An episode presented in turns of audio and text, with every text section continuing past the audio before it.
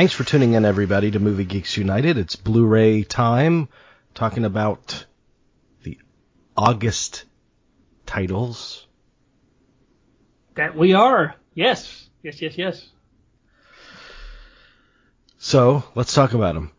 Let's get to it. Yeah. Well, we can start out with an Arrow release directed by a frequent guest of the show. Huh. And he's sadly no longer among us. Talk about Mr. Joel Schumacher's Flatliners from 1990. And made the transition to 4K Ultra HD in the month of August, August 2nd. Great transfer on this one. Arrow's getting some flack because they are mainstreaming. They used to be a company who was doing mainly genre titles. Now they're getting into some mainstream stuff, and people are criticizing them a little bit. But I don't know. They're really doing great jobs on the mainstream stuff that they are doing. They're putting out Wolf of Wall Street in a couple of months, which I did think was a strange choice, I have to admit, considering it's already been released in 4K by Paramount previously. But anyway, Flatliners made the leap to a 4K. True Romance was another one of their recent titles. It's more of a mainstream title as well. That was back in June. But, yeah, I see that yeah. Criterion's doing WALL-E. And speaking of mainstream, the niche companies doing mainstream stuff. But everybody's got to sell copies, Well, that's interesting. I know, that's true. And you brought up an interesting point, because Disney has announced that they're not interested in releasing 4K. I don't know if it's an official announcement or I think it's unofficial, but the unofficial word is they don't care about physical media anymore. They're all about Disney+. So they don't care whether these discs get released from their catalog, and it's sad because they own all the 20th Century Fox stuff as well as the Disney titles as well. So Criterion getting the rights to WALL-E opens up some really interesting possibilities, and one of which would be the maybe potential release of Song of the South, which they wouldn't touch with a 50-foot pole. But now if Criterion is able to license Disney titles, and this is the first one, so we don't know what's going to happen, but I think it is interesting and worth mentioning that development. And I'm glad you brought that up, because I was going to talk about that. That could open up all kinds of possibilities with their animated catalog, including that long sought-after title. So we'll see. Yeah, I don't think that's ever going to happen. I don't either, but I think Criterion would be the people to do it. Yeah. Because they would, make sure that, hey, we're seeing this in a historical context. This needs to be viewed. They would make sure that it was viewed in the context in which it was intended. But anyway, yeah. So yeah, good point. Good point. I'm glad you brought that up. But yeah, WALL-E being issued by Criterion in November is a big, big deal, I would say, in terms of what we could or could not see. So we'll see. But Flatliners, back to that title from Arrow, I was quite impressed. Had not seen this title. Maybe I've seen it only once since it came out. I don't remember, but there's a lot I didn't remember about it. I know that, and heartily enjoyed the Arrow release of this. There's some new extras, some archived extras. It gets the job done, as they say. It's not an earth-shattering film, but it's very stylishly done, and it's well acted, and I enjoy it. What can I tell you? So we'll move on to another title. Tenebrae has been issued in 4K. That's Dario Argento, of course, and not sure what we need to say. There's two cuts of this film being issued by Synapse on this new deluxe 4K edition. Anthony Franciosa starring in this film, of course. And, if you're a Dario Argento fan, you know who you are. You probably got to have it. But Synapse is doing some great work as well. This month, they've actually issued two titles that were long sought after on Blu-ray, Massacre at Central High and The Creature from Black Lake, which we'll talk about in a future episode because those are September titles. But they're doing some good work, too. So wanted to give a shout-out to Synapse and the titles that they're putting out there. A trio of Chuck Norris titles from Kino, The Octagon from 1980, and Good Guys Wear Black from 1978, and featuring a former guest of ours, Miss Jennifer O'Neill, co-starring along with Chuck Norris in A Force of One from 1979. That trio of Chuck Norris films being issued separately by Kino. New commentaries on all of those. And I think that's it. From directors and stuff? No, not directors. I think just, film historians. Oh, I see. Yeah. I should say. But, God, yeah, not sure. Imagine having to study Chuck Norris movies to beef up to do commentaries for them. Well, it's a living. What can you say? Is it? For some people. Until they do a 4K restoration of Silent Rage, I'm not in it. I remember that movie scaring me as a kid, Silent Rage. That's pretty effectively done. That's one of the better Chuck Norris films. Is it really? Okay. Short Bus has been issued, the John Cameron Mitchell film from 2006. This caused a little bit of a stir, right? NC-17 rating on this film. Because of sex, right? Yeah, right. Yeah, for the sex stuff. Yep. Oscilloscope Pictures releasing this in its unrated version. I must admit, never got around to seeing it, although the reviews were pretty good, I remember. I think, from what I recall. So anyway, Oscilloscope releasing a new Blu-ray edition of Short Bus from 2006. And, Catch the Heat. That's a 1987 title, and that's being issued by Kino as well. Let's see, that's David Dukes, I'm sorry, no, I was looking at another title. David Dukes, Rod Steiger, John Hancock. A cop goes undercover to infiltrate a drug ring as Cinderella Pooh, a Chinese dancer with a unique martial arts style. So the cop posing as a Chinese dancer. I didn't get a review copy of this one, but anyway, I guess it has a cult status. I don't know. Catch the Heat, 1987, new transfer, I believe. So David Dukes, was he the one that was married to Meredith Baxter, or was that somebody else? That was somebody else. That's David Baxter Burney, I believe. David Burney, yeah. Hence Meredith Baxter Burney, and not Meredith Baxter Dukes. That's it. Forget I said anything. You're in the ballpark. So, anyway. Oh, let's see what else we got. We got Apples from 2020, which is a fairly well-reviewed film. I didn't get a review copy of that one either, but I know the reviews were pretty good on that one. It's a Cohen Media release, as is Cow is a 2021 release that also got some pretty good reviews. Cow or First Cow? Cow. Huh. Just C-O-W. Huh. And I'm not sure, again, didn't get a review copy of that one, but again, getting some praise in terms of it's an IFC release. And I'm trying to get some plot details here, but okay. It's it's an indie film, obviously. Like I said, I wish I had a review copy where I could tell you more about it. Cow. We'll just leave it at that. We'll move along. Last Days in the Desert, 2015 film starring Ewan McGregor. That's a Shout Select release. That's got a few new extras on that. I remember when that was issued, but that's one that I missed when it originally came out. So Last Days in the Desert, a Shout Select release. White Elephant from 2022 is another release. That's one of the Bruce Willis films that he was making. Oh. One of those. There's been so many that he's been cranking out. So that's one of them. And so we'll move along to August 9th. We'll talk about one of your favorite films. Heat has been given the 4K upgrade from. Oh, that's from Disney, actually, because they own the 20th Century Fox library, and since this reverted to 20th Century Fox, somehow, it was originally a Warner Brothers title, but then because it was a Regency, that somehow the rights to it went back to Fox, and now it's in Disney's hands. Get a little controversial with the transfer on this. They say that Michael Mann has redone the transfer, and it's a little dark, I'm hearing. It's his preferred look of the film on this new 4K, but supposedly supposedly different, completely different transfer from the old Warner Brothers Blu-ray that we saw back in 2008.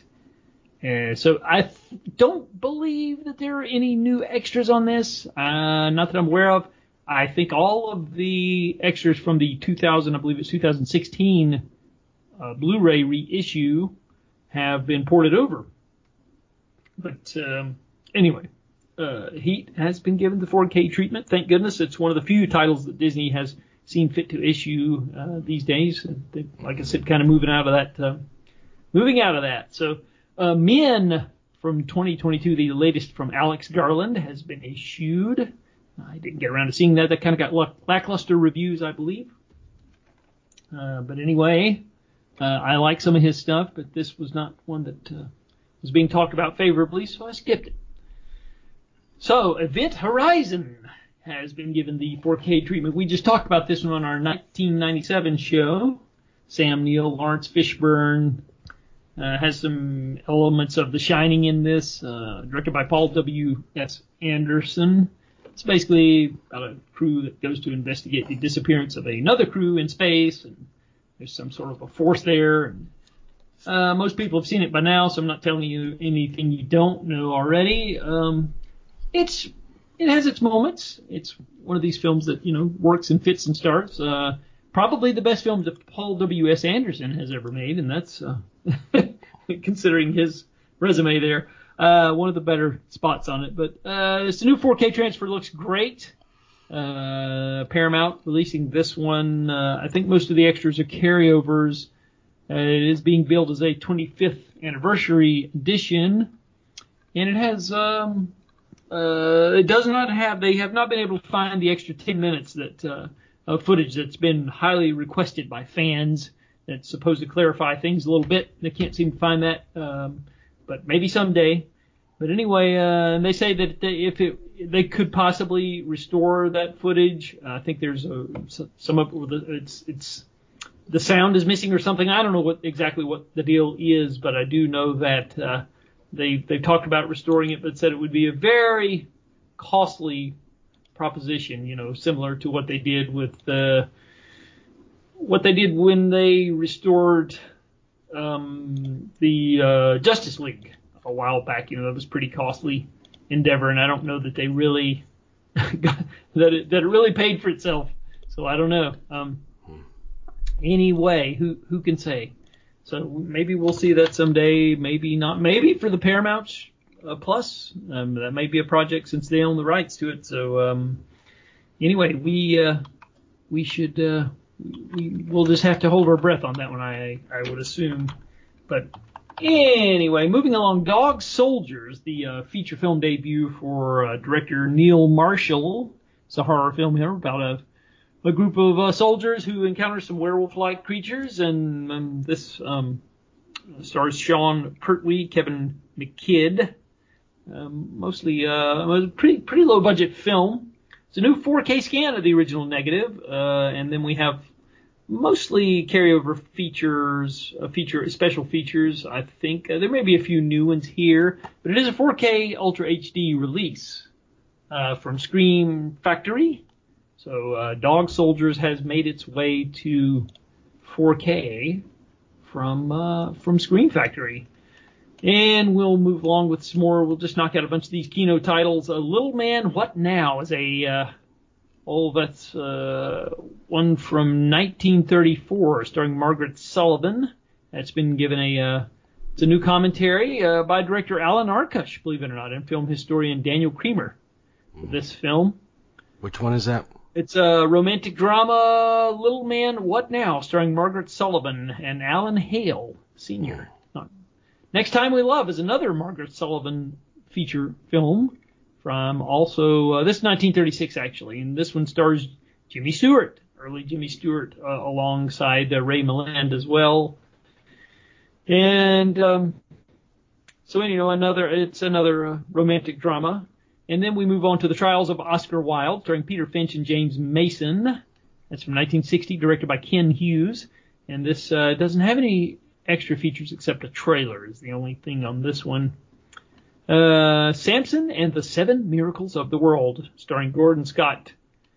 And that's from 1961. Two cuts of the film here, directed by Riccardo Freda. I think it was a Italian swashbuckler, I guess you would say. Sword and Sandal Spectacular. I'll get that out. And there is a new audio commentary here by Tim Lucas. Anyway, all right, and so there you go. Kill a Dragon from 1967, starring Jack Palance and Fernando Lamas and Aldo Ray. That's directed by Michael D. Moore. And no extras on this one, just a trailer there. They went that-a-way and that-a-way. Tim Conway wrote this film, directed by Stuart McGowan, and also starring Chuck McCann, Dub Taylor. They're basically Chuck McCann and Tim Conway are prison escapees, and it's a... You know, it's one of these road-type films where they get into all kinds of shenanigans after escaping from prison. And I remember seeing the trailers for this when I was a kid, but never saw the film, believe it or not. Ben Jones and Sonny Schroyer from Dukes of Hazzard are also in this. Dub Taylor, Richard Keel appearing in this, and Rennie Santoni. So anyway, no extras on this either, just a trailer. And then we have the Robert Blake film Electra Glide in Blue from 1973, which is a pretty good film, actually. It's a police. He's a policeman, and this is on the motorcycle cop beat in Arizona, and he's a small-time cop, I guess you would say, promoted for exposing a murder, and it's very atmospheric, I guess is the best way to describe this film. Directed by James William Guercio, who was also a producer for some of the Chicago albums. Yes, he was in the music scene as well in the early 70s. Mitchell Ryan, Billy Green Bush, Alicia Cook Jr. starring in this new audio commentary on this by Robert Boris. And we have the, an archival commentary by the director and a new interview with actor Mitch Ryan and the screenwriter Robert Boris. So, Electric Light and Blue, I would recommend that. When Tomorrow Comes from 1939, directed by John Stahl, starring Irene Dunne, Charles Boyer, and it's following their team up in Love Affair. This was their follow-up to that. When Tomorrow Comes, it's a romantic drama again, based on a story by James M. Cain. This has a new commentary by Lee Gambon, our good friend Lee Gambon. We have Paths of Glory. I don't need to say much more about the plot of this film. This is the classic Stanley Kubrick film, starring Kirk Douglas, anti-war film, 1957, and also starring, of course, Ralph Meeker and Richard Anderson. It's a 4K upgrade here, Ultra HD for the first time, and you get a new commentary by Tim Lucas. There you go. Is this still Criterion? This is Kino. These are all Kino. Sorry about that. Oh, so it moved out of Criterion. Yeah, we're all. I might have said Criterion, but I misspoke. These are all. No, Kino titles. I only say that because Criterion had released that already. Oh yes, Blu-ray. Yes. Yeah, they haven't done a 4K on this. Just the Blu-ray. So the Kino took over the honors for the 4K. Yeah, and then we have a reissue of The Outer Limits seasons 1 and 2 on Blu-ray. They've been previously issued, but went out of print. Back in print now, with multiple audio commentaries on all the episodes. Separate sets for seasons 1 and 2 of The Outer Limits, the classic Outer Limits from the 60s, not the later ones. Mysterious Island of Beautiful Women from 1995, starring Jane Kennedy and Deborah Shelton of Body Double fame, Stephen Keats as well. This may have been one of Stephen Keats' final films. I think he passed away not long after that. Clint Walker also. Anyway, it's So it's directed by Joseph Pevney, and I'm surprised this is one from the 90s. I didn't realize Pevney was still making films. He's the one that made the Man of a Thousand Faces back in the 50s with James Cagney. He's working a long time, I guess. New commentary. This may be a TV movie. I'm not sure. New commentary by film historian Amanda Reyes, who does a lot of the made-for-TV stuff. So this could be Matahari, starring Sylvia Kristel, from 1985, and directed by Curtis Herring. And this was one of those from Golden Globus, the Cannon people, toward tale of deception, desire, and double agents, based on the supposedly true story of the ultimate spy vamp, Adhari. Anyway, new audio commentary by David Del Valle and Nate Bell. And then we have Summer Heat, starring Laurie Singer and Anthony Edwards from 1987, directed by Mitchie Gleason. This is a romantic thriller set in 1937. We have The 10th Man, starring Anthony Hopkins, Kristen Scott Thomas, from 1988. And no extras on that. And then we have High Desert Kill, 1989, directed by Harry Falk, starring Mark Singer. Made in Sweden, starring Christina Lindberg, from 1971. And we have Don't Tell Her It's Me, starring Steve Guttenberg, Jamie Gertz, Shelley Long, and Kyle MacLachlan, from 1990.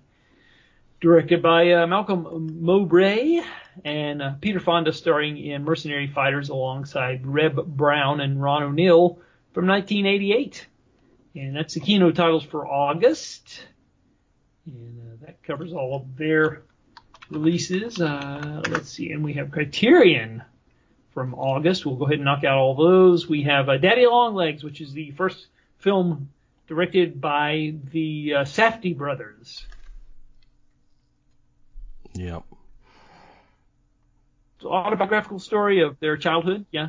I think it's an okay film. It's not terrible. It's not, I wouldn't say it's great, but, you know, it's an assured debut. New interviews with the actors Sage and Frey Ronaldo and their parents. A documentary from 2017 about the Safdies, footage of the two child actors first meeting with the adult actors. There's Nothing You Can Do, a 2008 short film by the Safdies, deleted scenes. So yeah, they came on the show. They came on the show to talk about that movie. Oh yeah, because it was playing festivals. I remember asking them about their greatest inspiration, and they said Dustin Hoffman. And so we talked for a little bit about Dustin Hoffman movies, and then they ended up... Did they work with him or no? No, I don't think they have yet. I don't believe so yet. I don't think so. Yeah, I got confused because Sandler did a movie with Hoffman right before he did the Safdie Brothers movie. So yeah. Yeah. Let's see. Well, they've definitely they've done some good work since then, so you got to start somewhere. Their favorite movie of his was Straight Time, by the way. Oh, good choice. Good choice. Who can argue with that, right? Yeah. Yeah. Good choice. Brownland is a 2007 film directed by Ronald Bronstein. And there's a conversation here as an extra between Bronstein and filmmaker Josh Safdie and deleted scenes. It's a dark comedy, I think. I didn't get a review copy of this one, but Frownland. Buck and the Preacher is a Sidney Poitier starrer, I guess you would say. It interviews with Poitier and Harry Belafonte, who co-stars with him in the film, are from 1972 episodes of Soul and The Dick Cavett Show are included as extras, along with a new interview with Gina Belafonte and behind-the-scenes footage featuring Poitier and actor Harry Belafonte, and a new interview with Mia Mask, author of Black Rodeo, A History of the African-American Western. So this is obviously a black Western and a buddy comedy. So Buck and the Preacher from 1972.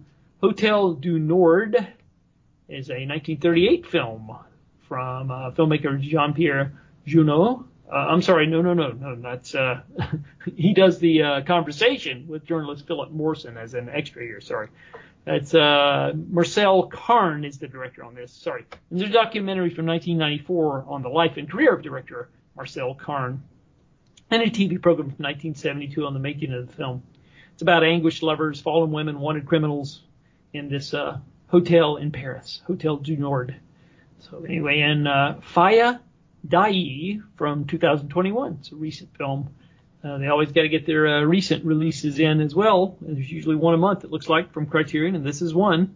Actually, not too familiar with this one, but anyway, there's three short films from Jessica Bashir, the director, on here as extras and a trailer. So there you go.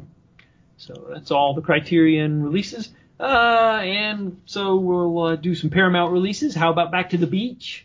From 1987, which was the reunion film with Frankie Avalon and Annette Funicello, and I think this is a fun little movie. I have to admit that. I remember Roger Ebert gave it 3.5 stars, surprisingly, when it came out, and I was kind of shocking that he would give it that kind of a high ranking. But I had kind of avoided it all these years until now, And I saw it, and I could see why. It's just a fun movie. It really is. There's the cast is amazing. You got, not only Annette, obviously, and Frankie, but you get Bob Denver, and you get Tony Dow, and Jerry Mathers, and Pee Wee Herman shows up to sing The Surfing Bird for no reason whatsoever. And it's fun.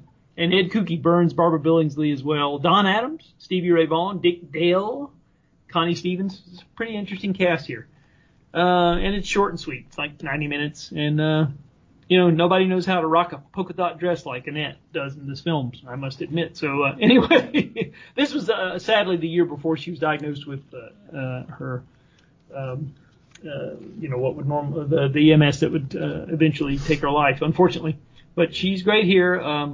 It's kind of a spoof of the beach films, actually. They're, they're obviously all grown up now, adults with kids of their own, and the kids are, there's a lot of wink, nudge at the beach films of the past. But anyway, it's part of the Paramount Presents line of titles, and there's a interview with Lyndall Hobbs, the director of the film, filmmaker Focus with director Lyndall Hobbs. Here's an extra. So I would recommend Back to the Beach, if you haven't seen it. Crimes of the Future, David Cronenberg's latest. I didn't get a review copy and still have not seen it. I've been warned against it. I don't know whether I should see it or not. Did you see it? And if you did, what did you think?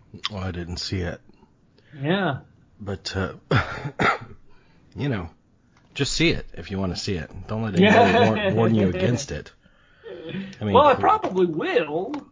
Cronenberg isn't like a one-size-fits-all kind of filmmaker. Right. Well, I've heard from people who are even admirers of his work that this is just not one of the bright spots, that it's kind of maybe needed a couple more passes at the rewrite table. I don't know. I haven't seen it, and I will see it eventually, but I've just been told by people that it's just not one of the bright spots. And it's great to see him, turning out a film now in his advanced age, and that he's still doing it, but, just not, the results really aren't that great, I've heard. So, I don't know. I just wondered if you'd seen it, so. Anyway, Sonic the Hedgehog 2 being issued in 4K from Paramount. Don't know what else you can say about that. Couple more 4K titles. Doom being issued in 4K. The Green Planet being issued in 4K. And we had The Flying Guillotine Part 2, which is one of Quentin Tarantino's all-time favorite films. Oh, I'll make sure to avoid that.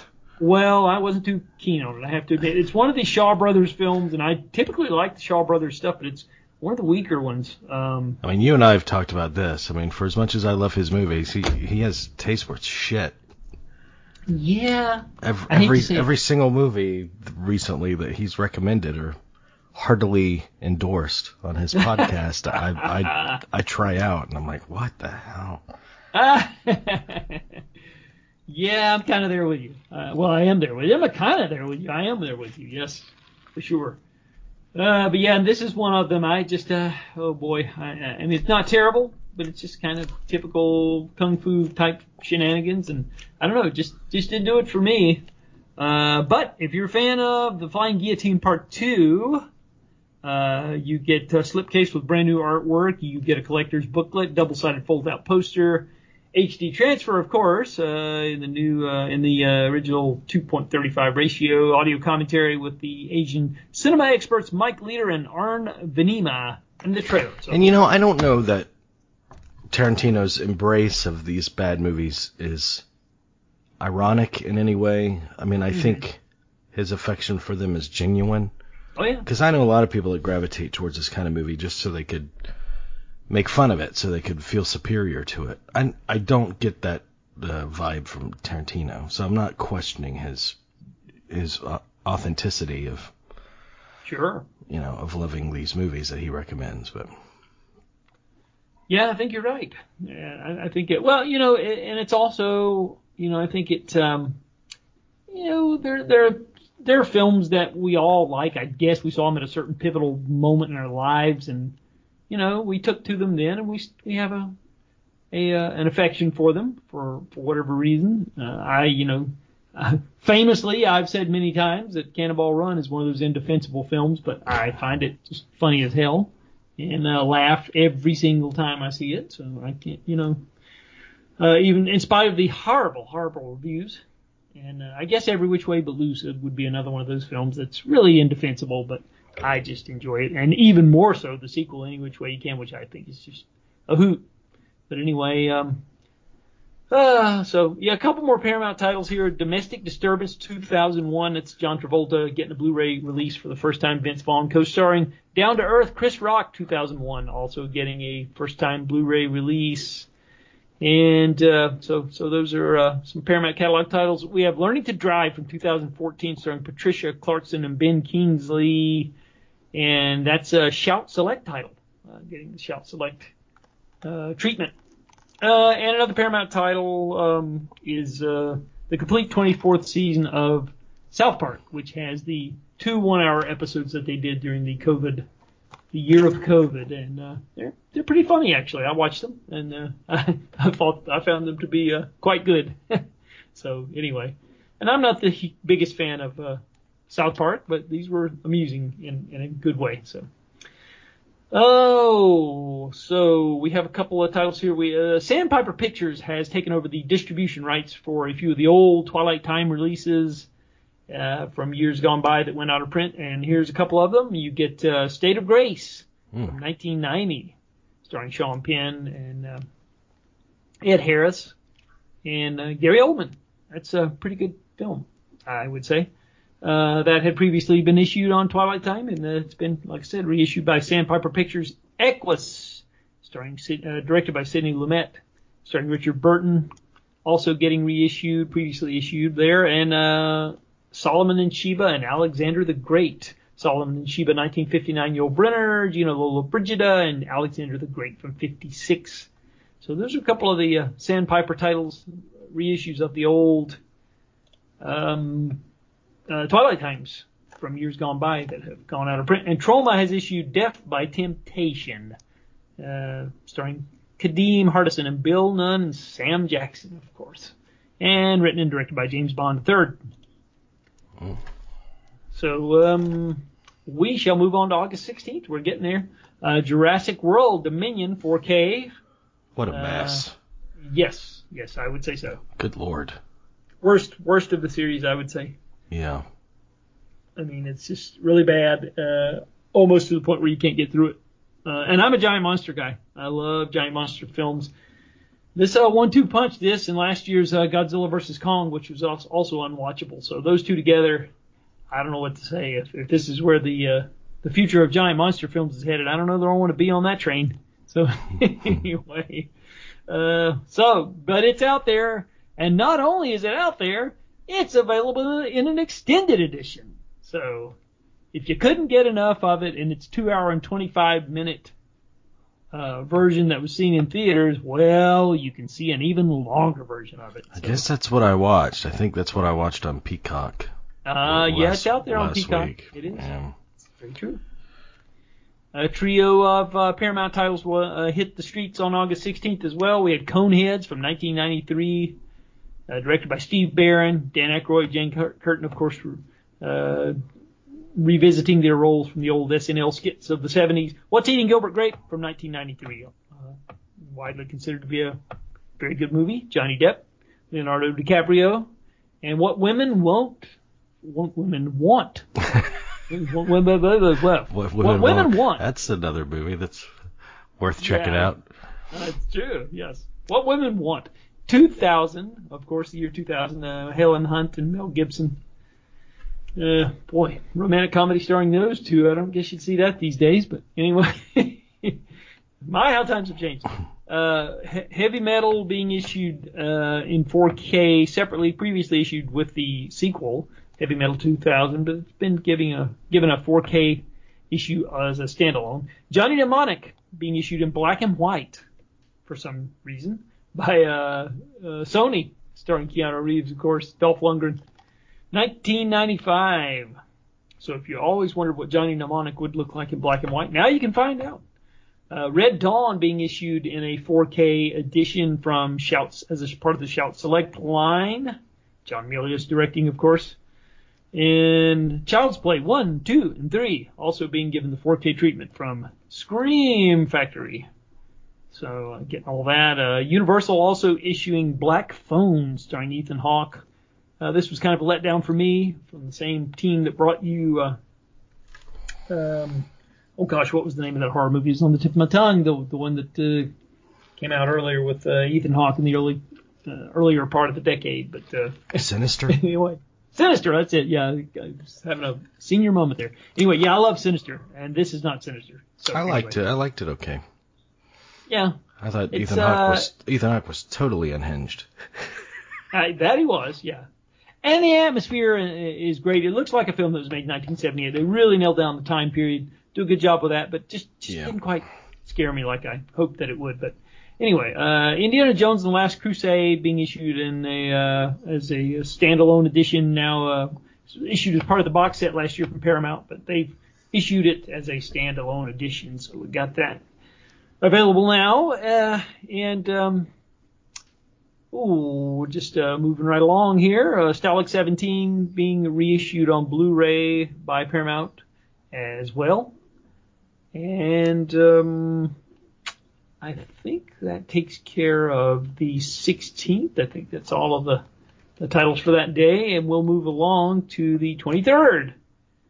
And we have Dirty Dancing being issued in 4K by Lionsgate for the first time ever.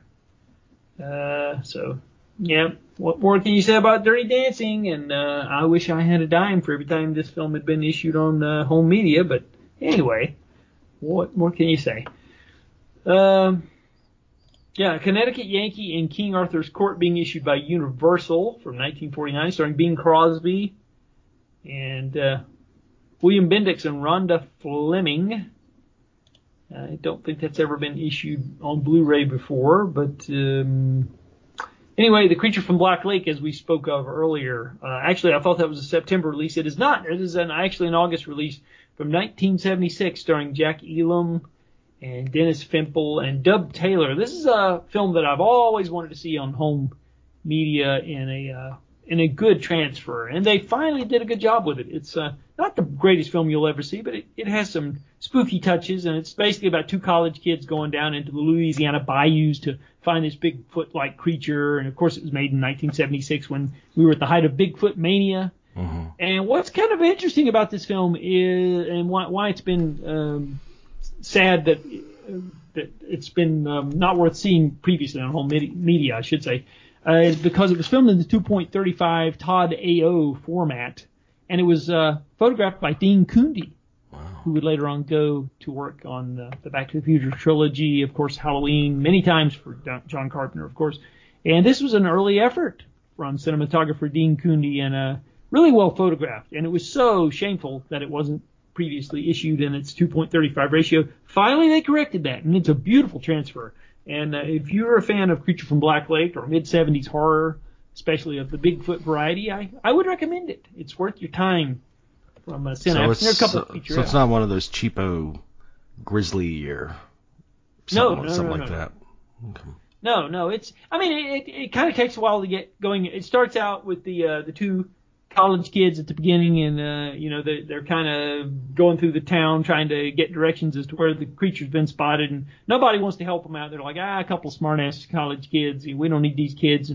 And then eventually there are some sightings, and then Jack Elam comes out and tells them where to find the creature, and they go down, and then the last 30 minutes of the film actually pays off. You get to see them being menaced by this creature, and it's very effectively done in that they don't show the creature too close, because they obviously low budget film, so they were wise to keep it in shadow, and you get to see a hand here and there, but it's pretty well done, and especially, like I said, the photography by Dean Koondy, who contributes an extra here, by the way. There's a featurette with Dean Koondy talking about his this being one of his early entries in his career as a cinematographer. Wow. And he is a legendary cinematographer, so.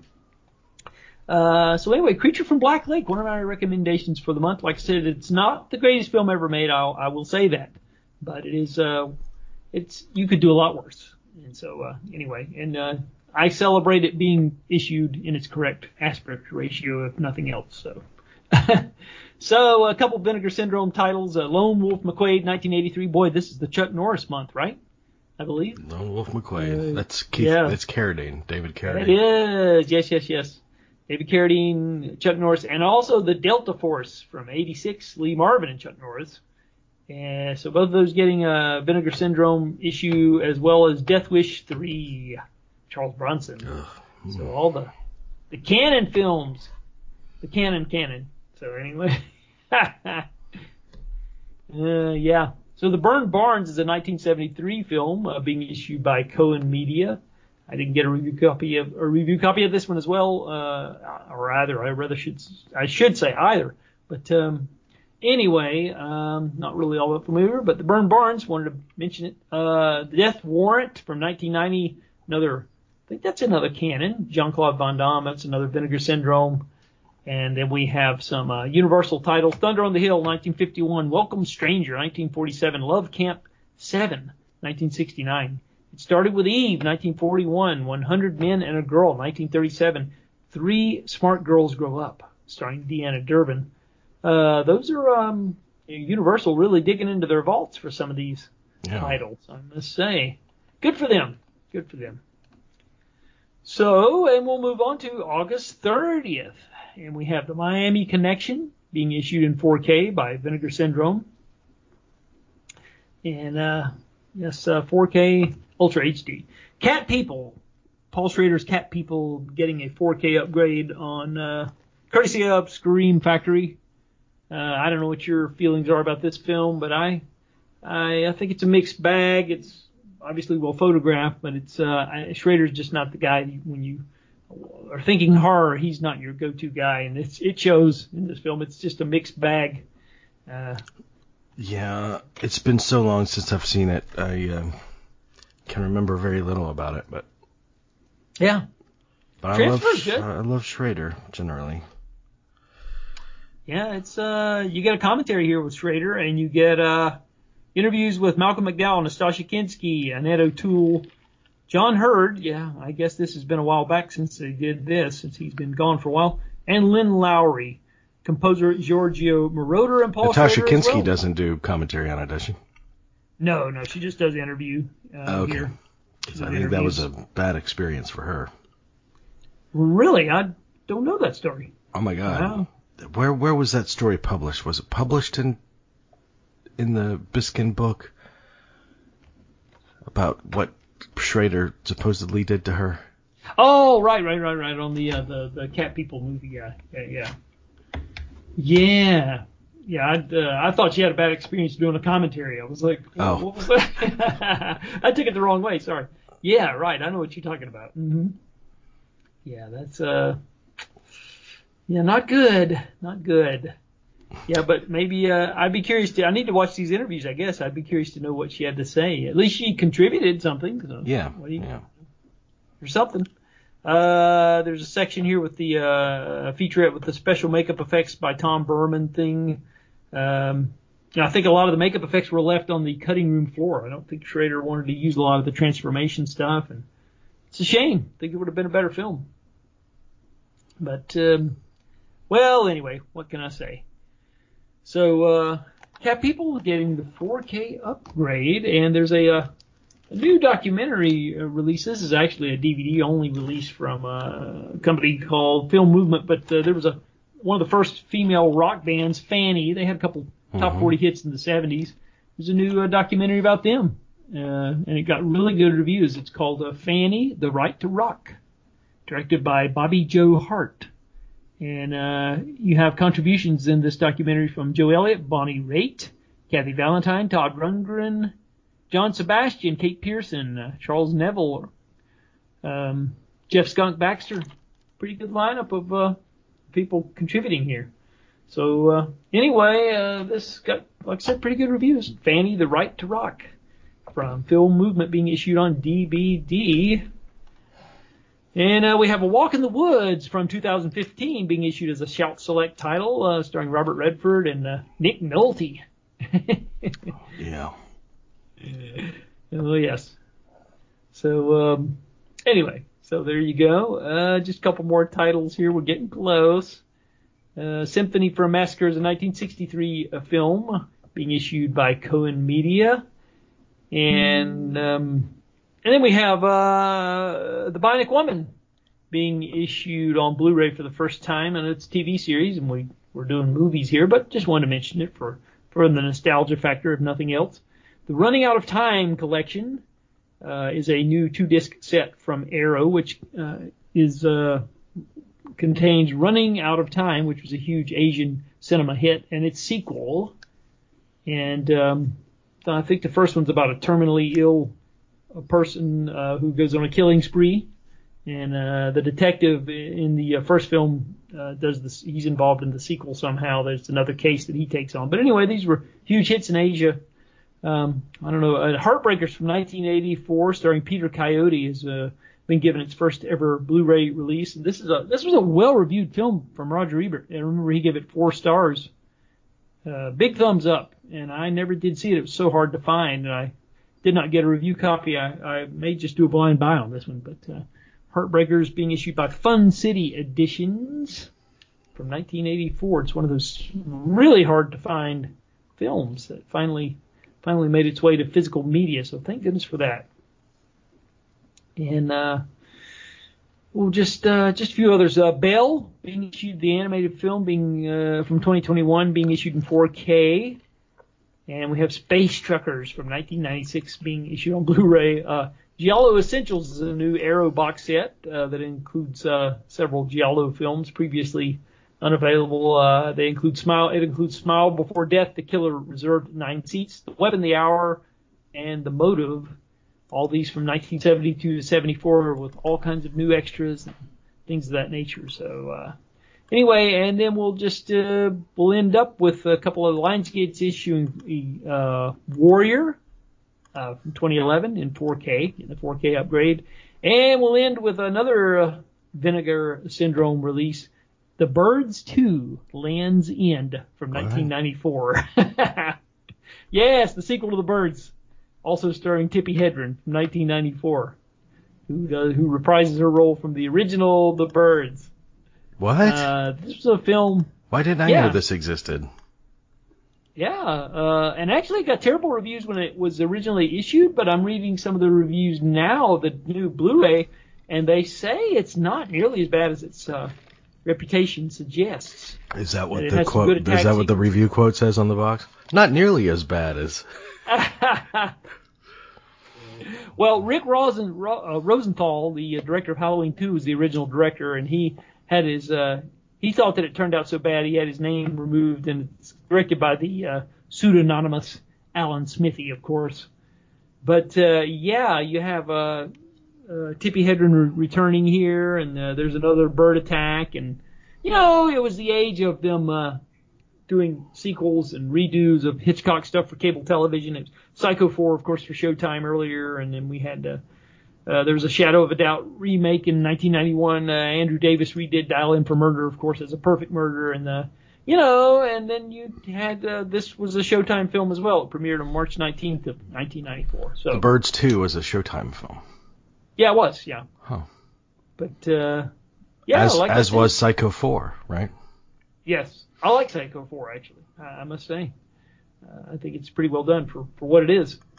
But I want to see The Birds 2. I'm curious because there's kind of I'm hearing that it's, you know, they just pounced upon it when it came out, but now they say, you know, it's better than you would expect. Hmm. So and supposedly the new Blu-ray is really good transfer is what I'm hearing. So who would have thunk this would get a new Blu-ray? And not only that, there's extras here.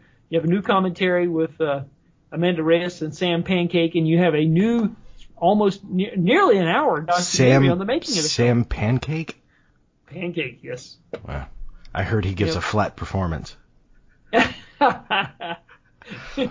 or you go the other way and you say, he's so good, you'll flip for Sam Pancake's performance.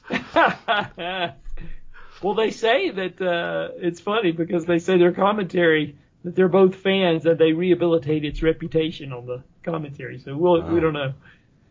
But yeah, interestingly enough, there is a, like I said, nearly a 1 hour documentary on the making of this film. Who would have thought that would? I would be interested in visiting those locations. That little town. The original. Yeah. Yeah. No. The locations for Birds 2.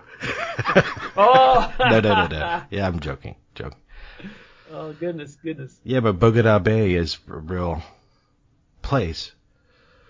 Or whatever the name of that location is. So the schoolhouse is still there and some of the housing and stuff. Yeah, that would be. I would definitely like to see those. That would be something to get excited about. Yeah, I'm just seeing right here too that Birds 2 is photographed by Bruce Surtees, the legendary cinematographer. Yeah, and the wrap is that it's kind of it is parts of it are dull and slow burning, but it has some. That it's a true remake. It's, right. That original takes an hour to get going. So yes, it does. And they use non-CGI seagulls here too, which and ravens. So that's a nice touch. I'm going to see this movie. That's my homework. I'll look it up tonight. That sounds like something that would be on Tubi. It very well could be. Yeah.